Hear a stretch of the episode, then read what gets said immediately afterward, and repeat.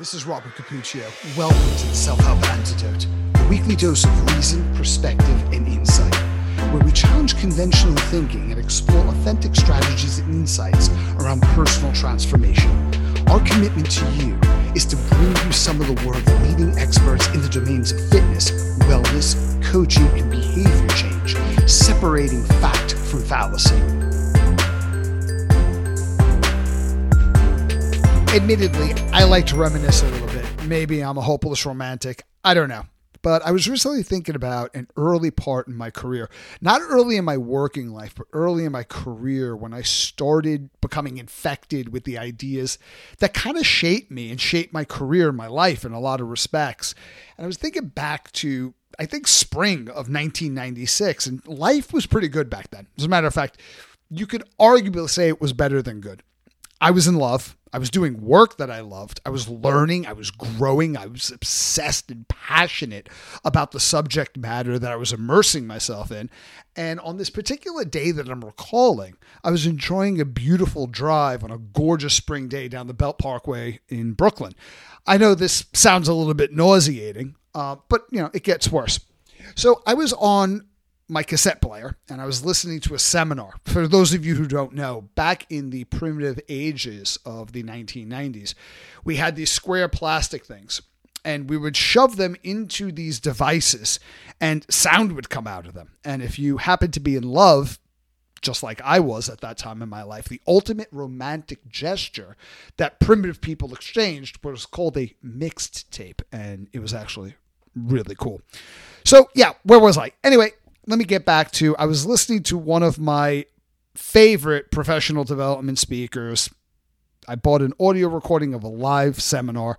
And if I'm going to be honest, I probably wasn't listening to it as consistently as I should have been. I was likely distracted uh, by the beautiful spring drive I was on, but I remember it was that particular day that something he said caught my attention because I was like, wow, this is fascinating. And he was sharing the story of a 20 year study conducted at Yale University from the years of 1953 to 1973. And back in 1953, the entire graduating class of Yale was asked if they not only had clearly defined goals but clearly defined written goals and plans for their achievement once they left university. Now, what surprised me listening to this was that out of the entire graduating class of Yale, only 3% of them had clearly defined written goals and plans for how they were going to achieve these goals.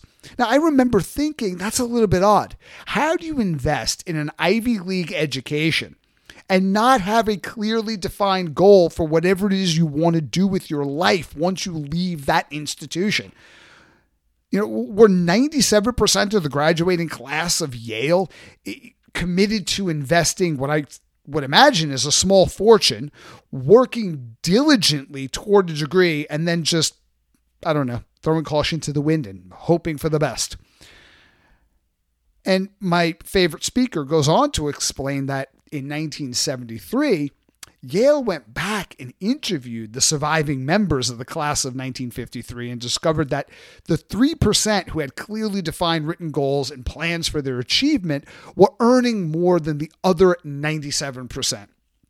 Now, you might be thinking, duh, Bobby, did you like forget to pay your brain bill this month? That makes perfect sense. If 97% didn't have a clue and 3% had clearly defined goals, well, they had a little bit of an advantage, didn't they? But it gets even more interesting than that. It's not that the 3% were earning more than the other 97%. They were earning more than the other 97% combined. Now, I didn't even wait till I got home that evening. I was so inspired that I literally drove straight to like one of these office supply stores. You know, it's called Staples. Doesn't really matter, but that was the name of the store. So I went into the store, purchased a notebook and a brand new pen, not just an ordinary pen, a beautiful pen, which I absolutely lost a short time after. Anyway, not part of the story. So I sat in a coffee shop for the next few hours, voraciously writing out my short term and long term goals and plans for their achievement. Because how can you receive an insight so powerful and not take immediate copious action, right? And I, I thought, why doesn't everyone know about this study? And I went ahead and told a lot of people. So a short time later, I learned from another personal development guru that Harvard had done a similar eight year study and found strikingly similar results. So in 1979, the graduating class of Harvard was interviewed, and again, only 3% of them had specific written goals and plans for their achievement. It seems to be something interesting about this 3%. Mm, that'll become obvious to you in just a little bit. Now, when they interviewed the class of 1979, eight years later, in 1987, the 3% that had specific, clearly defined written goals were earning on average 10 times more money than the other 97%. Now, this information was amazing, life altering, mind expanding, and it was affirming because they had duplicated it. And apparently, it was a complete absolute fabrication. This study never took place.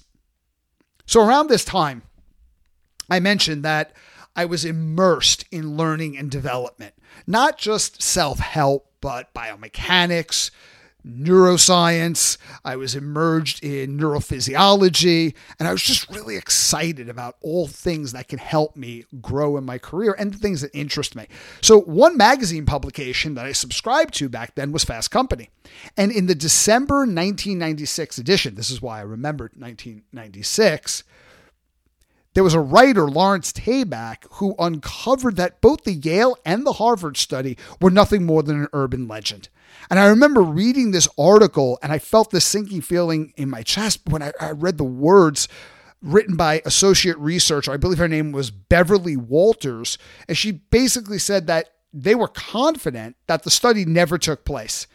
And for me, that was unfathomable. I invested money and trust into these so called quote unquote personal development educators, and I was betrayed. I know, very dramatic. But then, you know, I started to reflect on the past six months or so. And I thought about my three most important short term goals on my list, and I had already achieved two of them, and the other one was well on its way to being achieved, and I was only like half a year in. So, question is, was I really betrayed? And, and I am not advocating that people spout research and talk about research that was never conducted or, or, cite a single isolated study as evidence of anything, especially without respect to the methodology and the impact factor or the, the quality of journal it's published in. That's not what I'm saying. But what I am saying is that I hardly found it in me to hold a grudge over this act of betrayal because this belief that I was operating on brought me more confidence than I had experienced up to that point in my life. And because just six months earlier, I adapted this belief that you can achieve extraordinary results if you can just get really clear on what you want, write it down, make a plan, and then take consistent action. And no matter how many times you have to adapt that plan, because there are inevitable roadblocks along the way, but if you keep keeping on, you'll inevitably bring that plan to fruition. And that belief was based on completely false information, but wow, was it effective nevertheless? And I couldn't help thinking, what are the other beliefs that we hold in life that kind of lacks evidence, yet it has value to us because it's important to us? You know, what is belief? Belief is persevering in the absence of a guarantee, right? Or as that's faith. But anyway, so Likewise, I wonder what are some false beliefs that we have that help us, and what are some other false beliefs that we might have that are really destructive for us? So I, I heard a speaker say something at another seminar. Yeah, I went to a lot of seminars during this period. And I actually love seminars, and I'm not apologetic about that. I love giving them and I love attending them. But this particular speaker said, you know, beliefs, most of what we believe is a lie. And again, I remember thinking, is that even possible? But apparently it is. I mean, for most of human history, we believed without a doubt that the world was flat. And that's despite the fact that Pythagoras proved it was round all the way back, or not round, but spherical, all the way back in the 6th century BC. And many years after that, explorers like Magellan like proved it again. What about the belief that the Earth was the center of the solar system and it was orbited by the sun? What about that one? We believe that one so strongly that Copernicus was afraid to have his works published until after his death because he feared persecution by the church, and rightfully so, because then later Galileo's findings cost him his freedom as he had to spend his last days pretty much blind under house arrest. Not that much dignity for a brilliant mind such as his. Now, imagine that believing something despite all evidence to the contrary. Stupid, primitive humans. I mean, I am so happy we have evolved far past that in our modern age of reason. Nobody today would ever believe something that they couldn't substantiate with empirical evidence. okay, so apparently our mental maps are not always the territory. I've had a guest on this podcast a couple of times, Paul Taylor, and we used to travel the world presenting together. And I, I get so much out of Paul every time I talk to him. And here's something that he asked his students when I was in the back of the room. And he said, Are your beliefs helpful? And the point he was making is sometimes there's no absolute way to know if your beliefs are absolutely factual or if they're at least in part fictitious. And perhaps a question we should be asking regarding what we believe is not necessarily is it true or is it false, but but if we go deeper, the more powerful question is is it constructive or destructive? And a lot of people go through life overestimating their genius. I know not me, not you. We're really balanced, reasonable individuals. But do you know anyone like this? I mean, you know, sometimes this person has your surname and lives in your household. Shh, I'm not going to say anything. This is known as the Lake Wobegon effect. So, like, there was this film about these kids, and they lived in an area called Lake Wobegon, you know, coincidentally, and they thought that they had this extraordinary talent in sport until they left their community and they started to play on a bigger stage and people from multiple other areas started to compete and they started to find out that yeah they were great in their town but they weren't all that amazing you know once they opened themselves up to a much larger experiential pool. And i don't want to discount the fact that there are a lot of us that have far more brilliance than we believe to be true or has been expressed or, or we're willing to acknowledge. And, and sometimes we believe things about ourselves that's not only fallacious, but at the very least, it's unhelpful. And, and what we believe is inherent in what Dr. Martin Seligman calls our explanatory style. And here's an example. Sometimes, and I have a propensity to do this, I don't know about you, we'll make a mistake that results in a setback. And a, a person who is demonstrating a destructive belief might say something like, Oh, I'm so stupid. I always do this. Now, think about that statement. It's personal because it's I or I'm. It's also global and permanent. Notice the word always.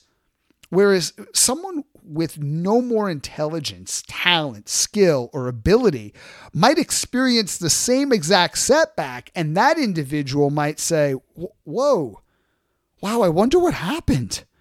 That was different. What caused that?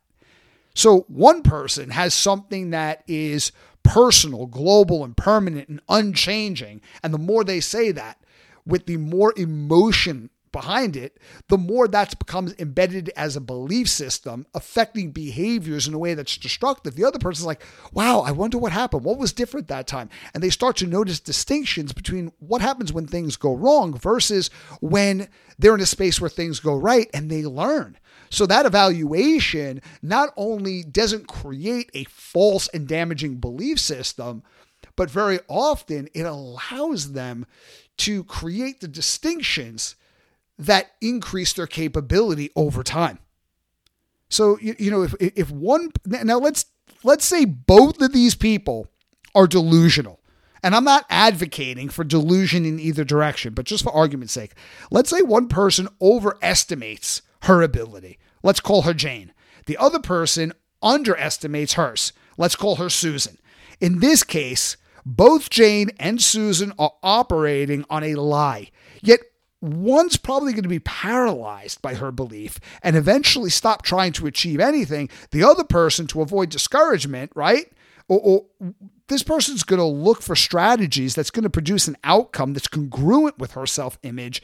And it's more likely to, to, to give her the resolve to give it a go one more time every time she's pursuing a goal. Now, guess which one that is? And as a result, all things being equal, we have two people with the same ability, but they end up living out a far different destiny. So if we're going to believe a lie, doesn't it make sense that we're going to believe in a lie that supports us rather than undermines us? Again, I'm not advocating for either, but I, I, I think it's pretty important to take a look at the fact that our beliefs need to go challenged. Questioning and having a healthy bit of skepticism on either side of the delusional aisle has some benefits. And I'm, I'm going to give you a five step process. It's called A, B, C, D, and E. And this is used a little bit in cognitive behavior therapy. And A stands for activating event.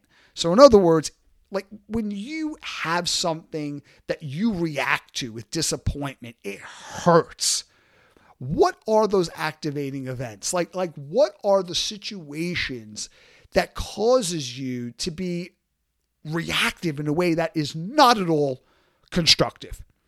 The second element is what's the belief there? So when you're like, oh God, I, I always do this. What what is it that you believe that drives that response? And C is what are the consequences? So what happens? And when I'm saying what happens, I'm taking a look at internally and externally. So, how does that cause you to feel? What's your physiological mental state internally when you're reacting to an activating event and expressing that belief? And what happens externally? What behaviors do you engage in in the world that produces consequences that, well, you'd rather they didn't? And then the D component is disputed. Because the thing about global beliefs like this is they can't possibly be true. N- nothing happens all the time. You don't always screw something up. Like if you're like, oh, I did it again. I'm always late. Now, now, mind you, you might need to sort that shit out because it's annoying. You miss things and you piss people off because you don't demonstrate respect for their time. But if it's like, I'm just so stupid, I'm always late for meetings, are you always late for everything? Can you remember a single time when you weren't late? you know, um, maybe it was by accident. I don't know. Like you had a tailwind on the plane you were on, whatever. It doesn't always happen. I don't always make this bad food decision. What are the times when you didn't? And what were the distinctions? And E is empowerment.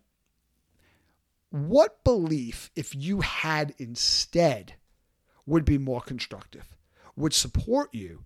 And when things don't go exactly the way you wish they would, or when you don't behave in a way that you think you should, you would have a more constructive process that identifies what it is that you can do or modify or adapt moving forward that doesn't paralyze you, but it actually sets you up for greater success in the future. Rather than, I'm so stupid, I always do this, I might as well just give up. And then you go back through that repetitive cycle. So, is that helpful? So, anyway, I just want to wrap this up. Just wanted to share a brief thought about beliefs that are constructive and beliefs that are not so constructive and sharing that insight that, you know, sometimes it's not a matter of is this belief true or is it false, but is it constructive or destructive and what effect is it having in my life and the people around me? And if what we conclude is it's not a highly constructive belief at the least, well, here's something that we could use you know, to kind of help us challenge that belief once we identify what that limiting belief is and reconstruct a belief system that sets us up for success and learning and growth in the future. Now, here's another point that I want to make. Just because I say I select this belief, well, I'm going to have this empowering belief that, you know, even when things don't go the way I wanted them to, I could always identify root causes, modify my approach, and as a result, set myself up for success in the future. Just because I say I have that belief does not mean it's internalized and I actually believe that. So, what do you do? What you do is you lean on behaviors. What would someone with that belief, hmm, like me, for example, what would they do on a behavioral level? So when this activating event happens, how would they respond? Or when I plan to do A, but B happens and it's disappointing, how would someone with my new empowering belief respond to this? Or how would the version of me that I'd like to become in the future that has this belief, how would he or she respond to this? That's a powerful question to ask. And it's almost like method acting where you know a lot of people think wow acting that's about pretending. No I, I, think a lot of what actors learn how to do is how to not pretend and behave authentically within a situation. Anyway so think about someone who went to school or got a university degree and became highly skilled on the job. You know whatever you're good at now odds are you sucked at it originally now, why would you persist in trying to do something if you suck at it?